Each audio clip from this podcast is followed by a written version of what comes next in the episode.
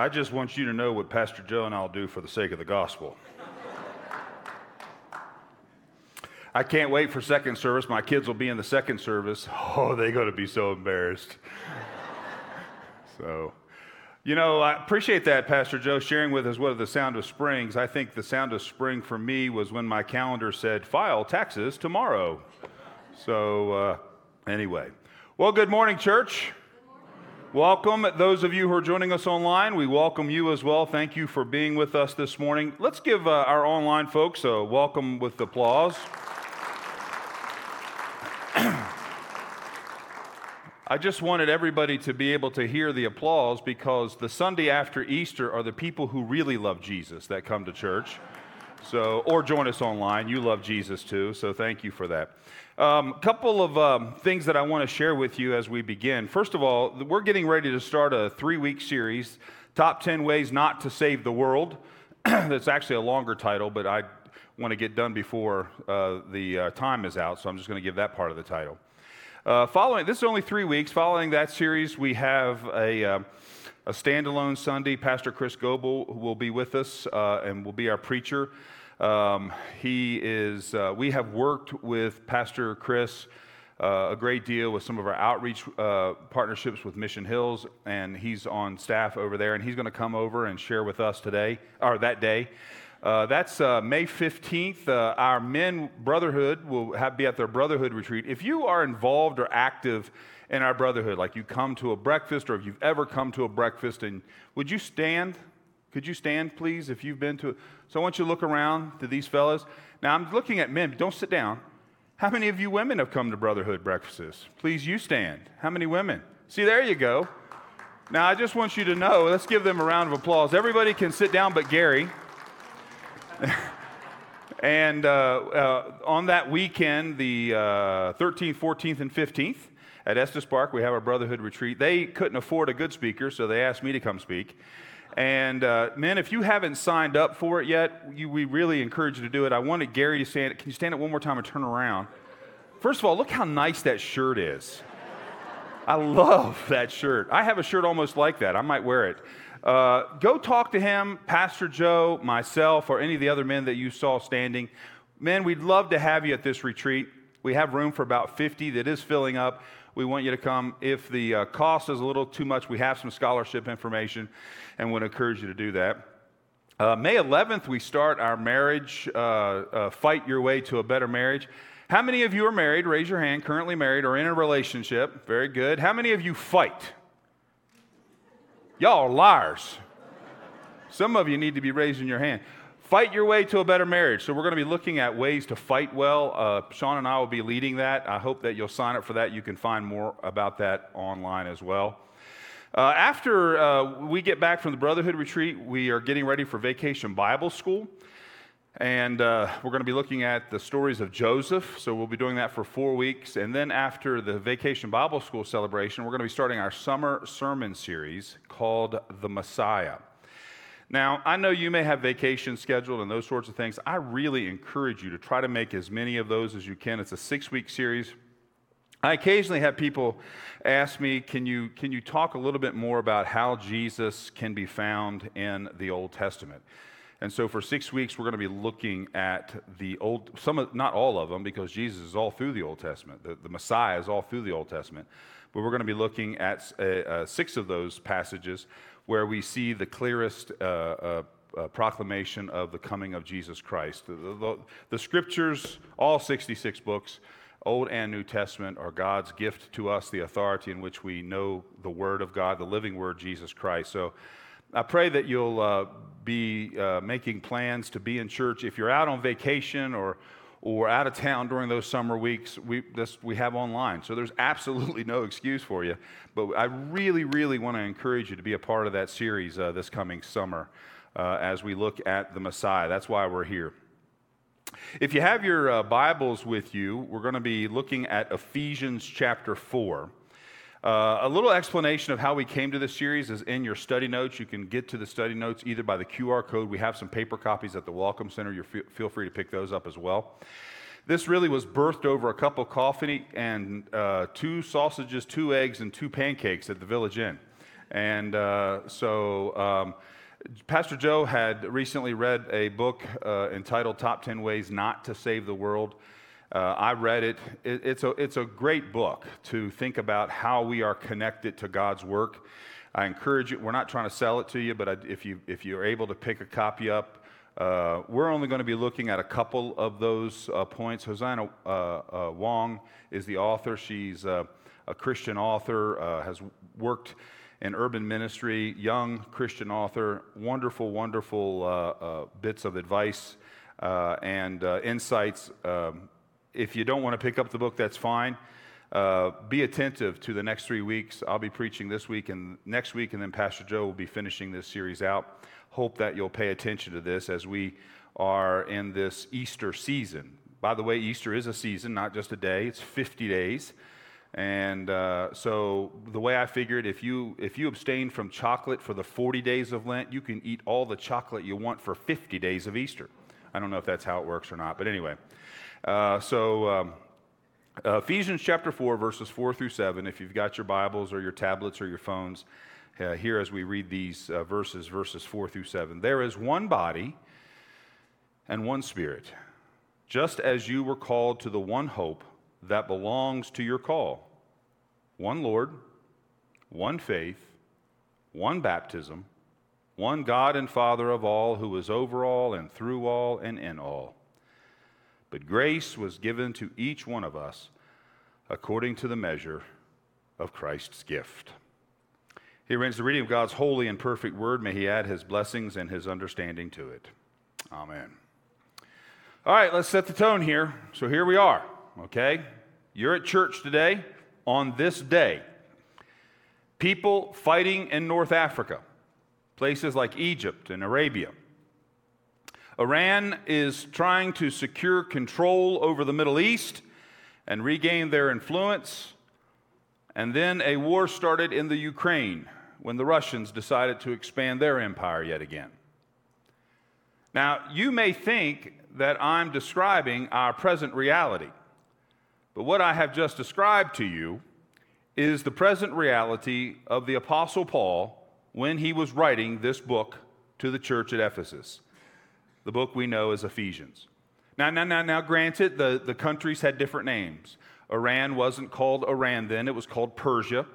Ukraine was called, quote, the borderlands, and the people invading at that time were called the Roxolani people, who lived around the area of the Black Sea, which, of course, as you know, today is Russia. And here we are today. Now, now I'm actually talking about today. Are you ready? Violence against Christians in Egypt over the past couple of weeks. Saudi Arabia fighting with Yemen. Yes, this is a war that started seven years ago between Saudi Arabia and Yemen. Seven years ago. Do you remember hearing any recent news stories about it? As a matter of fact, the news cycle has dropped it entirely, haven't they? Iran is pushing for expansion of control over the Persian Gulf, and of course, we all know Russia has invaded Ukraine. Now, the reason I share this with you is, is because one of the blessings, or curses, I guess, of knowing history is seeing that we've been here before. Now, that doesn't diminish the seriousness of what we're going through right now. But as one commentator recently said in an interview that I heard, the best thing that we can hope for when electing new politicians is that they won't take us into another needless war. They can mess up everything else, but as long as they don't start another war, we can count that political tenure a pretty good political tenure.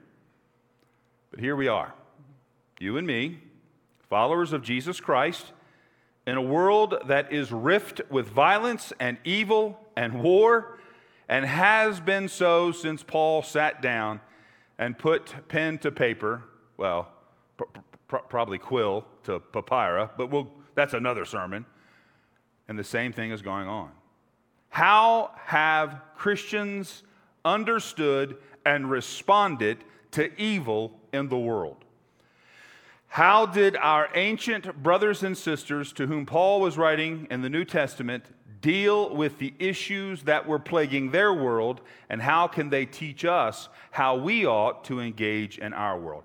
How do we respond as followers of Jesus Christ? Well, l- let me just say this.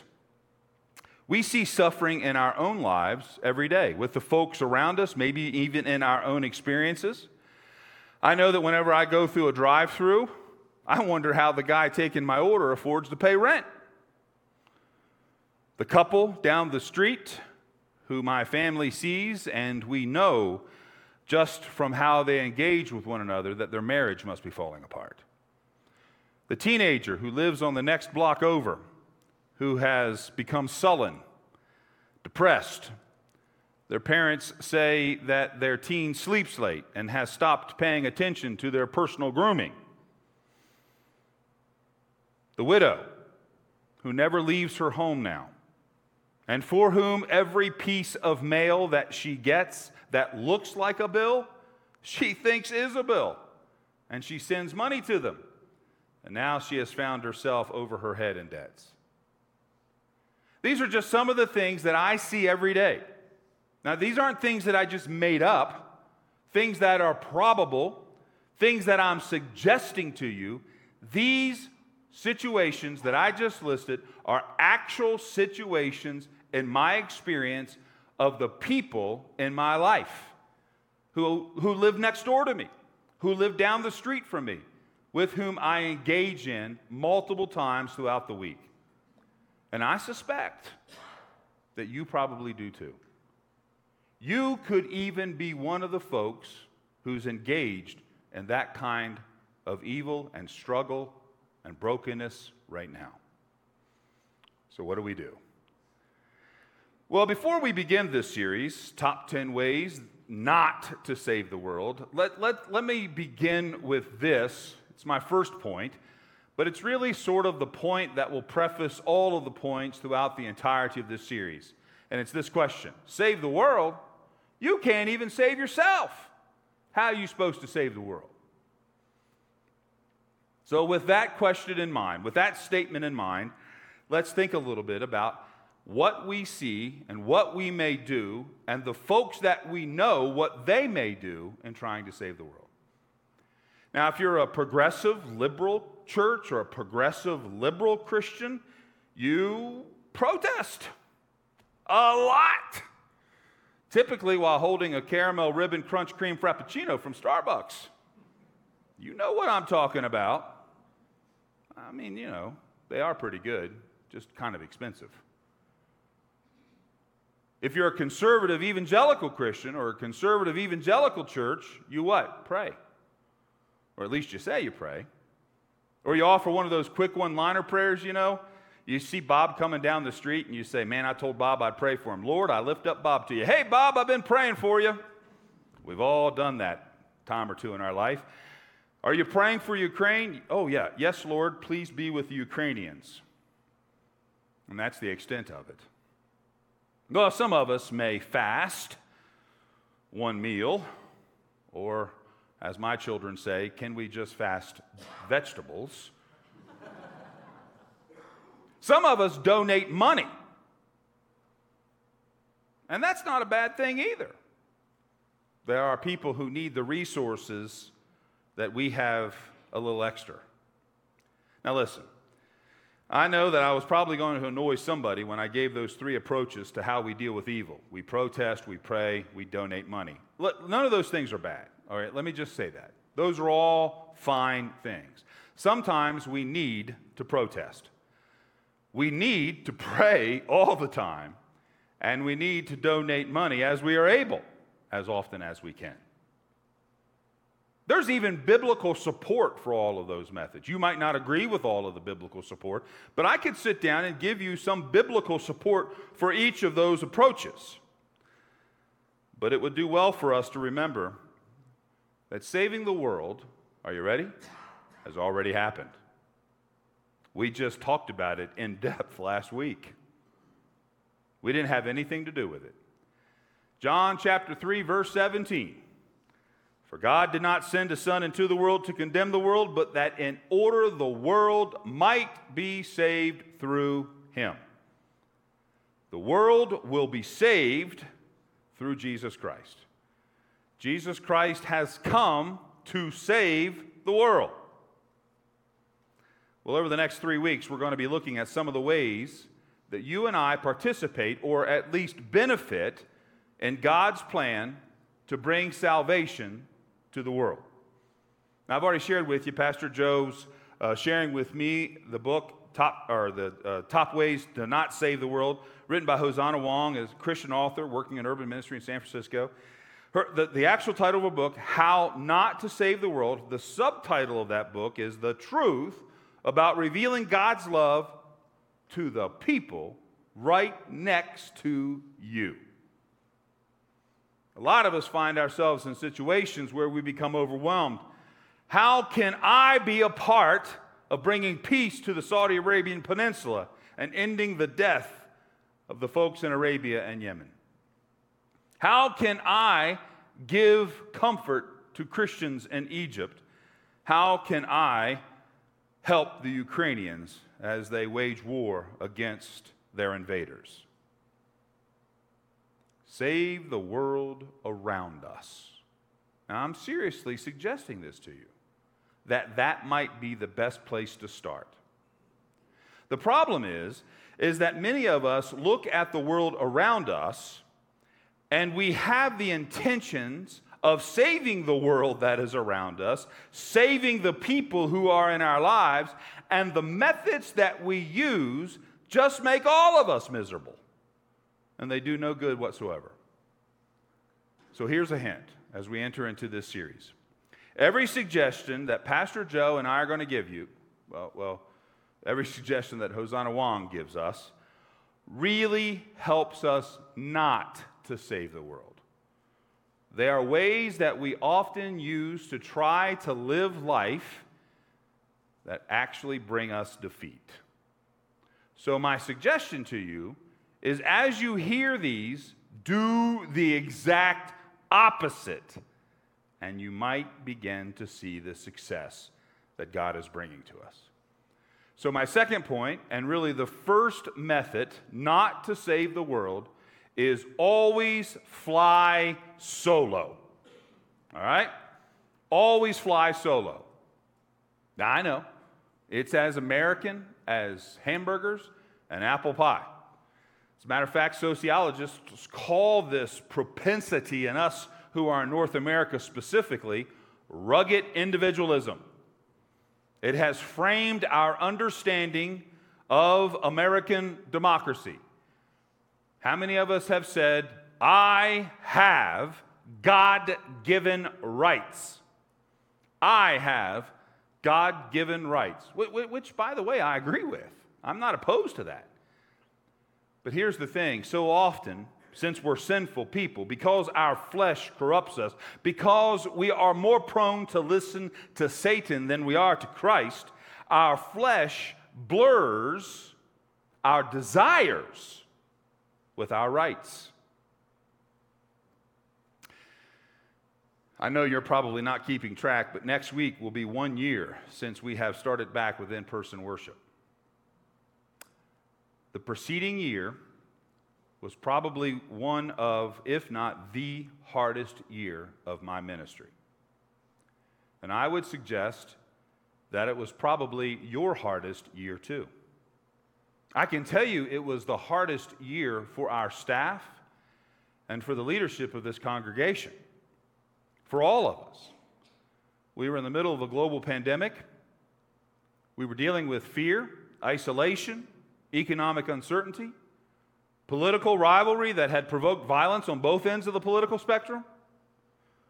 We'd make a decision as a church after wrestling and conflict even among our leadership teams. Sometimes voices would get raised between the senior pastor and the president. But at the end of the day, we'd finally come to a conclusion. And I would receive a phone call, or our president would receive a phone call, oftentimes multiple phone calls on the same day, with one person saying that we hadn't done enough, and a few minutes later, the next phone call saying we had done too much. Everyone on our leadership team, everyone on our staff knew that no matter what decisions we made, pretty much everybody was going to be angry at us. Some folks even issued their ultimatums. They said to us, it's my way or it's the highway. And when it wasn't their way, they left. It was hard. But one thing was true at the end of the day no one made a decision alone. Every decision that was made involved every member of our leadership and ministry teams. We didn't even agree with ourselves half the time, but we were trying to do the best that we could do. But some people just said, if you don't do what I want, I'm out of here. So let me just say, parenthetically, my wife went ahead and pulled the suitcases out this morning because she figured this sermon would get me in trouble. Those of you who did disagree and you're still here, thank you. Thank you for honoring our relationships as brothers and sisters in Christ. We tried the best we could. None of us woke up and said, let's see who we can make angry today. And I would suggest that the folks, many of them, not all of you, but many of them, were suffering from this idea they were flying solo.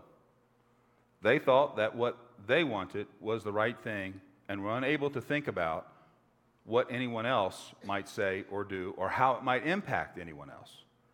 I want what I want, and everybody else needs to get on board with what I want. That's a hard thing to do. And every single one of you in this room have dealt with that in other situations in your life. In your family, at your place of work, in your neighborhood, where someone has said, You need to like what I like, and if you don't like what I like, then you're the one that's wrong. It's a hard place to be. That's not how relationships are strengthened. That's not how organizations, whether it be your employer, whether it be your family, whether it be your neighborhood, whether it be your church, that's not how we grow stronger. That's not how we build up one another. In Paul's letter to the Ephesians, he's writing to a church that is diverse, a lot like our church. Now, Ephesus is a pretty cool city, actually. It's located in present day Turkey. It's a thriving city at the time Paul is writing. It has a strong economy. There's a real sense of religious tolerance there. It was one of the cities, it was called a free city because even though it was a part of the Roman Empire, it really enjoyed great freedom under that Roman rule to do what it wanted to do. But Paul reminds the Ephesians that the same way as God started the plan of salvation with the people, the children of Abraham, the Jewish people, Israel, so too does God still have a people, the church of Jesus Christ. For Paul, as he dealt with the Ephesians, their baptism in Christ is what united them as one people. And as a people, you and I, we are called to unity. We're not called to always agree. We're not even always called to like each other. But we are called to unity. Not because either of us deserve what we want to give to the other, but because of what Jesus Christ has done for each of us because of what Jesus Christ has placed within each of us. Probably one of the most important verses in the New Testament. Maybe the second best known, John 3:16 is probably the best known. I prayerfully hope that verse 4 rivals your awareness as Paul says there is one Lord one faith, one baptism, one God and Father of all, who is over all. Who's over all? Am I over all? Are you over all? No, God is over all, and through all, and in all. Now I'm going to say it and you repeat after me. God and Father of all, who is over all, who is over all, and through all, and in all. There was a recent article in the Denver Post that suggested that people are beginning to leave Denver at a higher rate than ever before. Now, we're still getting more people into the Denver metro area than are leaving the metro area, but we are seeing the highest number of people leave the metro area than we have seen in recent history. The number one reason is what do you guess? Cost of living, housing specifically. Housing is the number one reason people are leaving the Denver area. The second biggest reason people are leaving, you won't, get, you won't guess this in a million years. You want to take some sh- shots at it? No? You don't want to be wrong in front of everybody, do you? The number two reason is loneliness.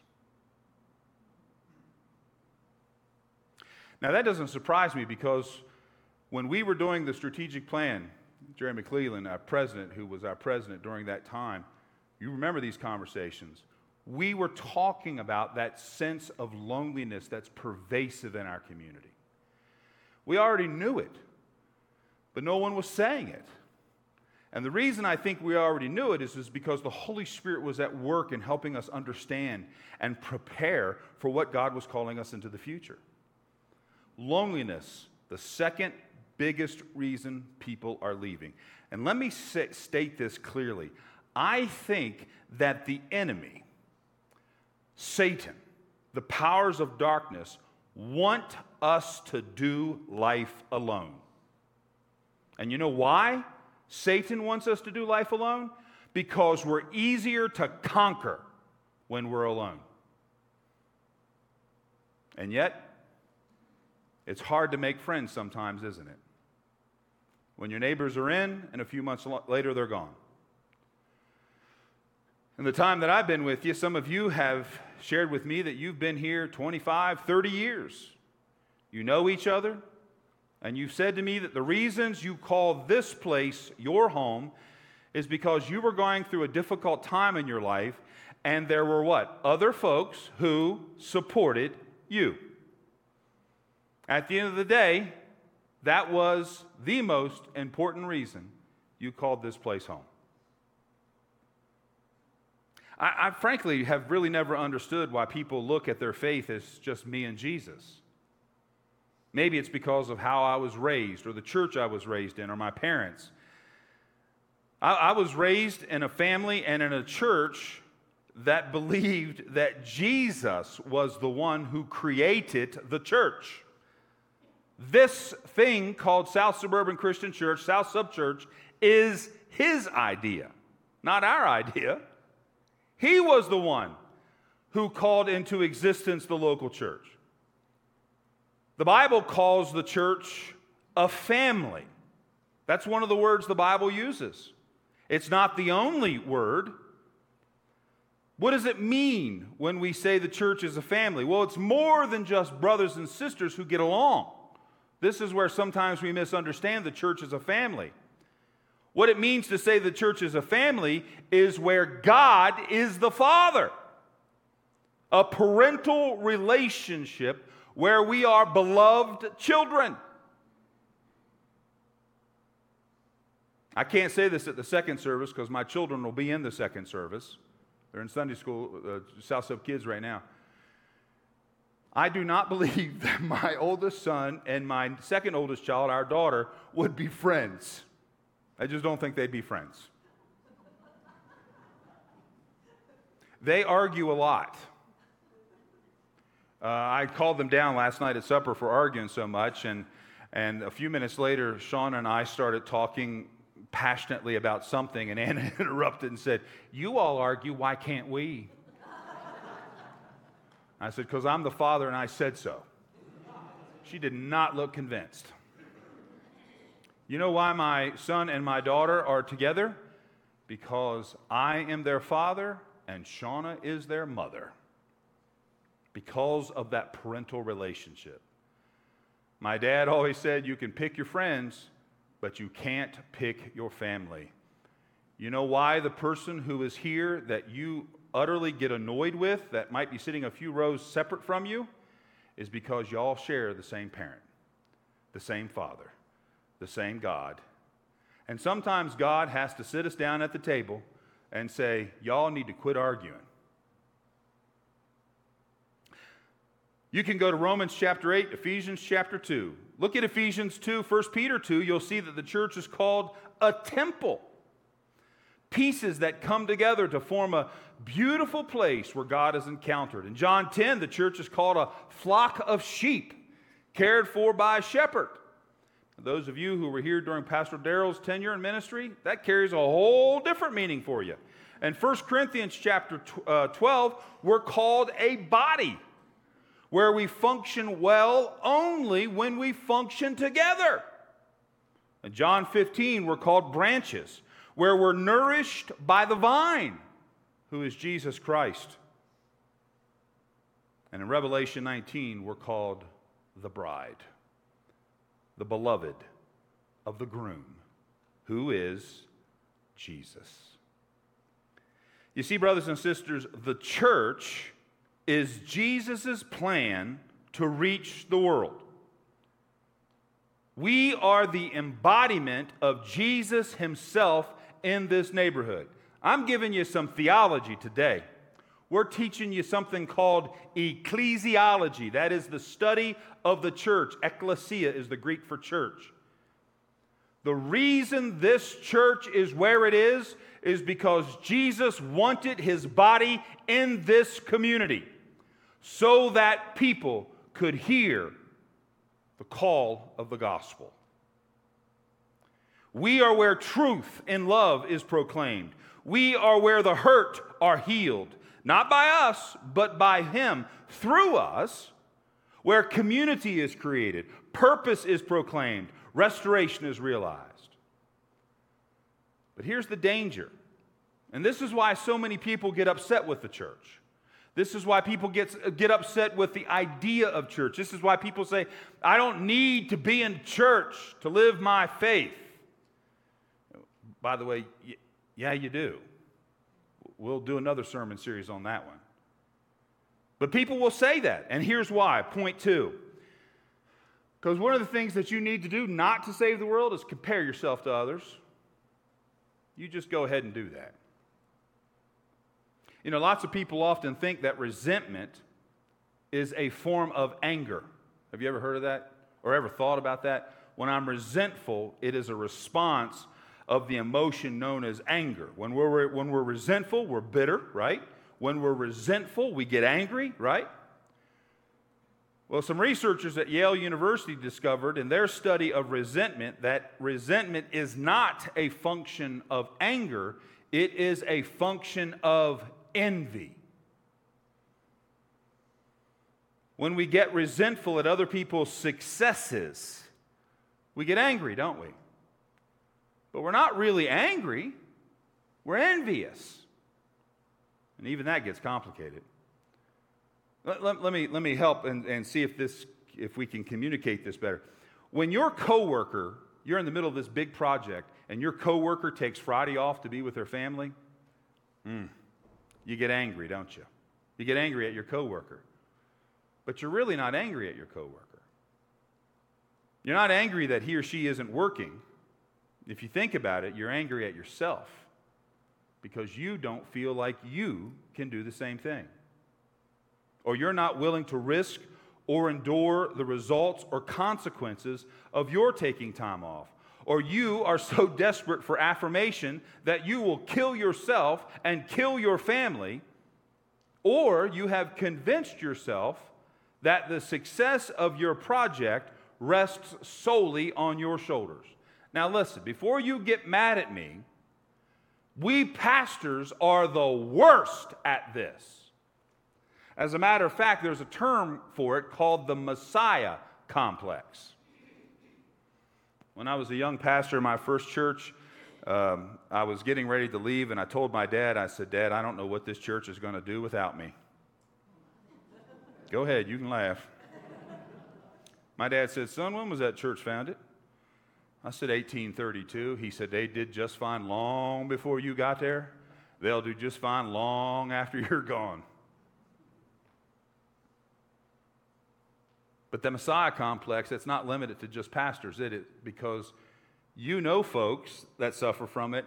And if we're honest with ourselves, every single one of us at one time in our life have felt that everything depends on us.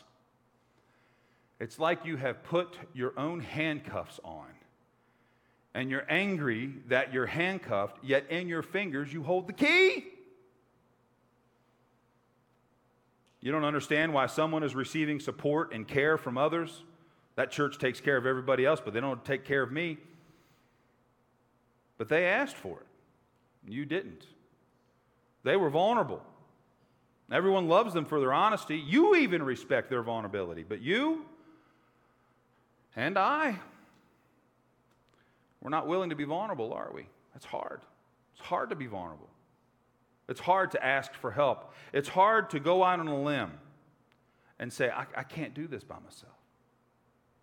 It's hard to be the one that says, Hey, would you guys like to go out to dinner with my family and I? Or would you like to get a cup of coffee together? And too many of us believe the lies that we see on social media. We see the pictures and the posts of other people's lives, and we say to ourselves, why is it that their life is so perfect and mine isn't? Well, it's because they're lying on social media.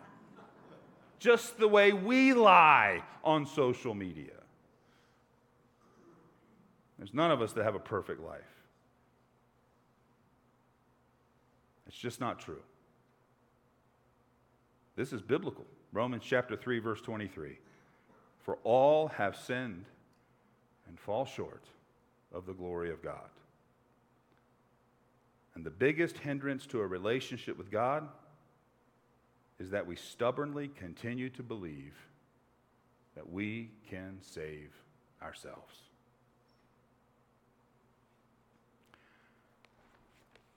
I want to read to you a passage of Scripture.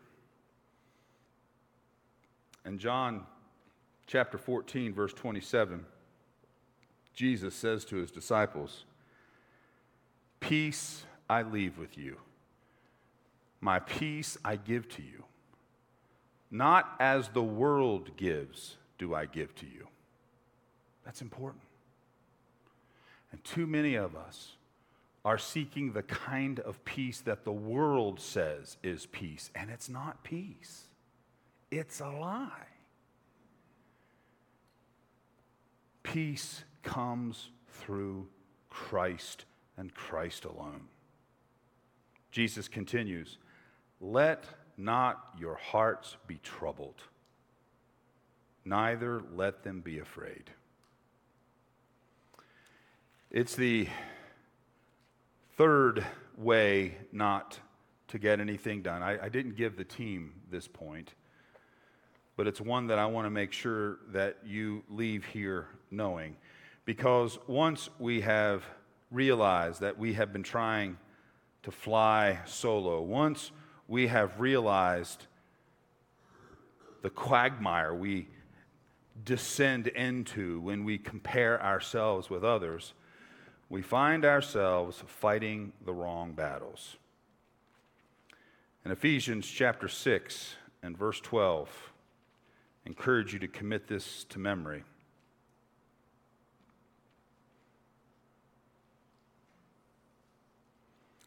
For we do not wrestle against flesh and blood, but against the rulers, against the authorities, against the cosmic powers over this present darkness, against the spiritual forces of evil in the heavenly places.